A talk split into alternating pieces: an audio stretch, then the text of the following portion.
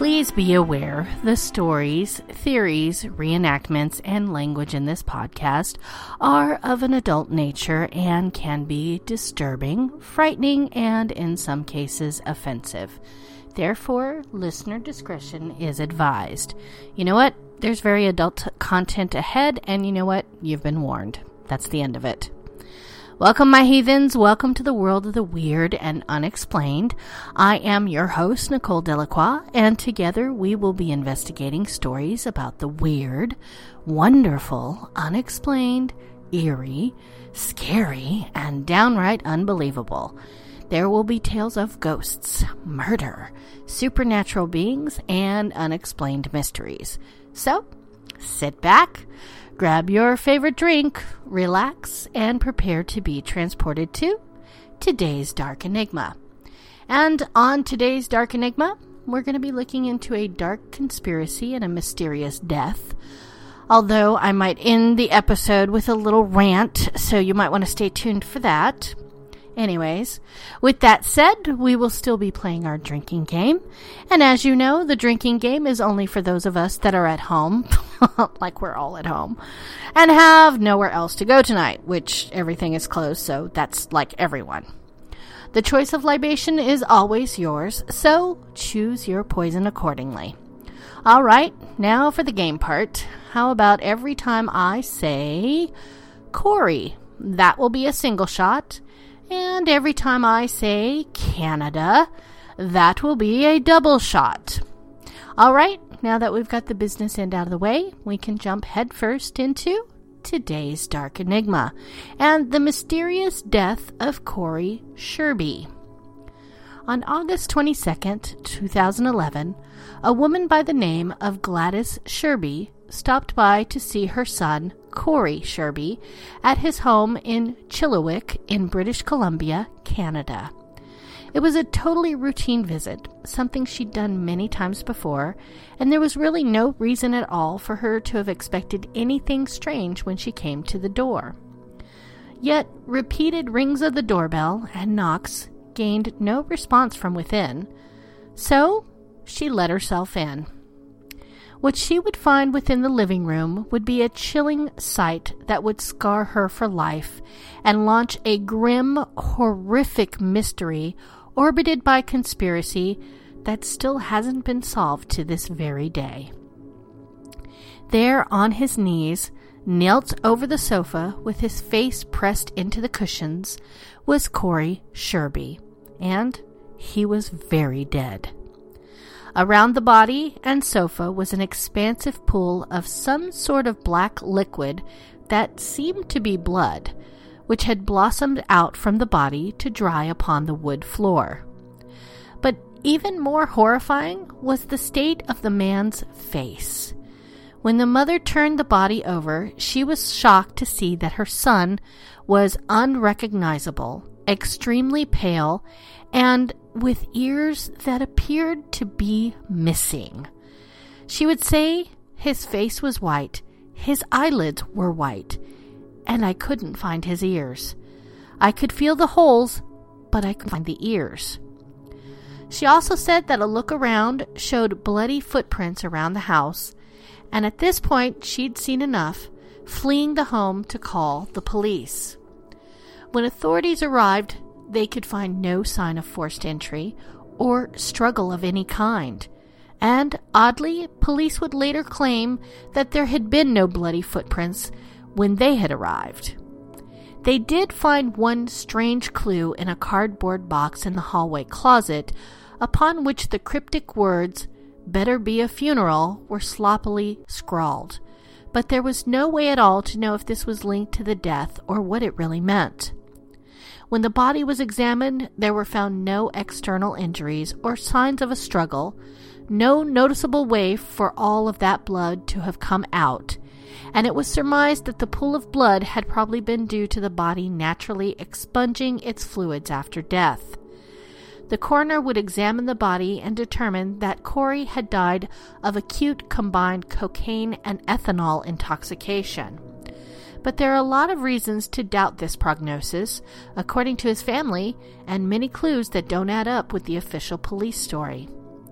one of the most shocking series of clues that the family has come forward with that point to murder are assertions that there had indeed been bloody footprints they had seen around the house, as well as blood on a doorknob, a bloody fingerprint on Corey's wallet, which was missing all of its money, and most chillingly, a piece of skull allegedly found on the floor. Corey's uncle, Marty Jordan, would later say, and I quote, I was struck immediately by the bloody footprints on the stairs and the staggering volume of blood on the floor. And to my dismay, a portion of my nephew's scalp was laying in the middle of the living room floor. Of course, there is also that rather odd detail of the mother claiming that he had had only holes for ears, which hasn't really been mentioned or even explained since. Why wasn't any of this in the police report? How could they make such a huge mistake as to leave it out? Who knows? There was also the fact that Corey was known to be completely sober and had never done drugs. Because of this, his father would scoff at the official cause of death, saying, Drugs and alcohol? Corey wouldn't take a goddamn aspirin. Adding to the family's suspicion of foul play was also a curious incident that had happened the last time anyone had seen Corey alive. On August 19th, Corey's father claimed that he had stopped by his son's house to drop off some burgers for dinner, and as he was there, he saw that Corey had been with a woman he didn't recognize. This stranger was described as wearing a leather jacket and slippers, but that was all he could see because his son hastily sent him on, on his way while refusing to talk about the woman. The next time anyone saw Corey again, he would be dead. This seems like it should be a valuable lead, but the family claims that police did nothing to follow up on it, or even ask for a detailed description of the woman. Odd indeed. The family would go about sending letters asking the police and courts to launch a reinvestigation and inquest into the death based on all of this evidence, but it was slow going and met without any success. In the eyes of authorities, Corey had died of drugs and alcohol. Case closed. Yet, even then, weird clues would come in over the years.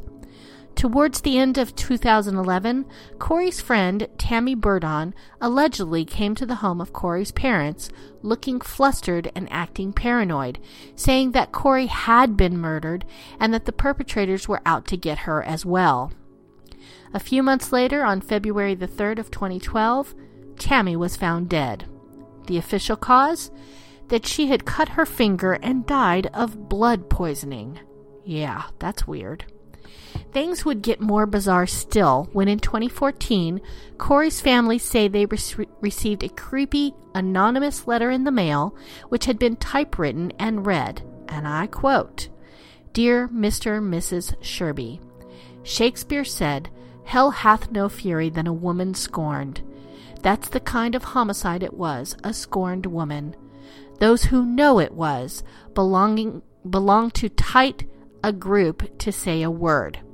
I think your son Corey decided too late to back off, and it jeopardized his well being, his life. Sincerely, a reader of the Chilliwack Times. So, what is the significance of this letter, if anything? Is there any lead to be had here, or is it just a kook messing with everybody? It's impossible to say, and all through this, authorities insisted that there's no reason to suspect foul play, with Chief Superintendent Brian Cantera declaring that they have no reason to believe that any person is responsible for Corey's death. Finally, in 2019, after years of the family appealing to the courts for an inquest into the death, one was finally granted. But the results won't be known until April of 2020. So we won't know until then, and even then, one suspects the answer will not be clearly divulged.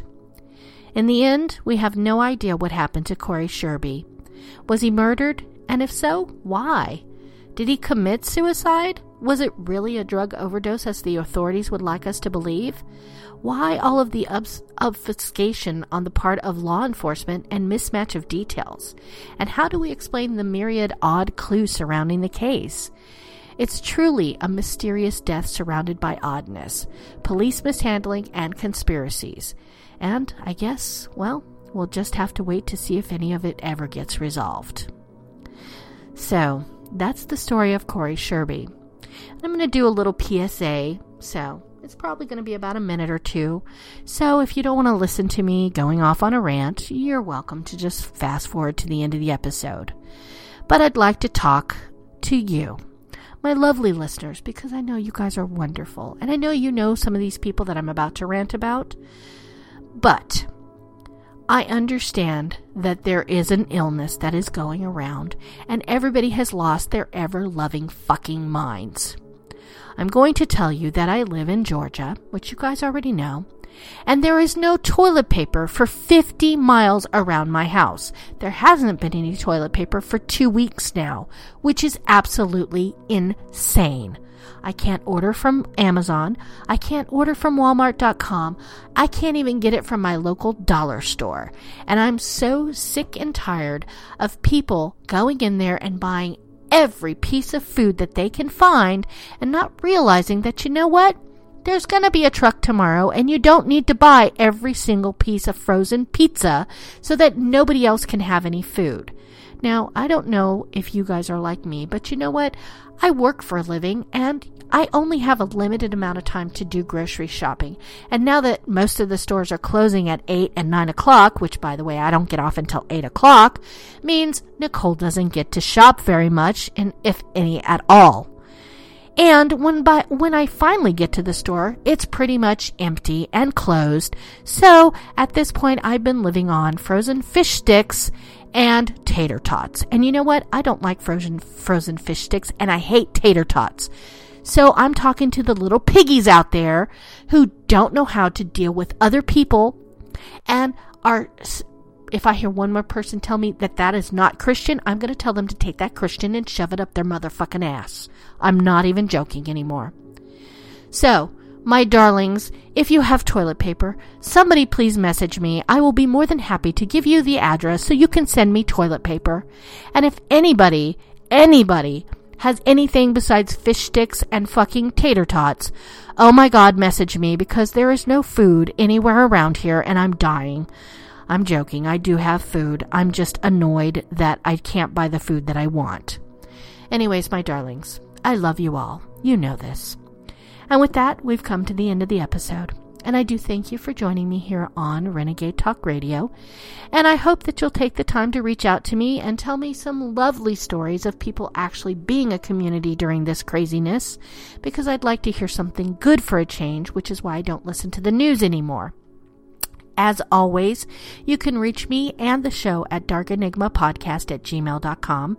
And if you have a suggestion for a future show, or you just want to tell me what you think, or if you want to send me, instead of a dick pic, a picture of toilet paper, that would be fucking hilarious, so go ahead and do it.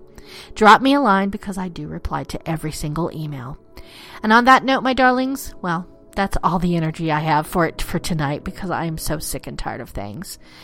I thank you for joining me here on Renegade Talk Radio, and don't forget to tune in next time, my darlings.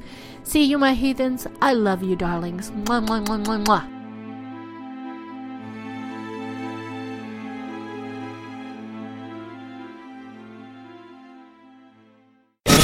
We don't sugarcoat shit. This is Renegade Talk Radio. Renegade Talk.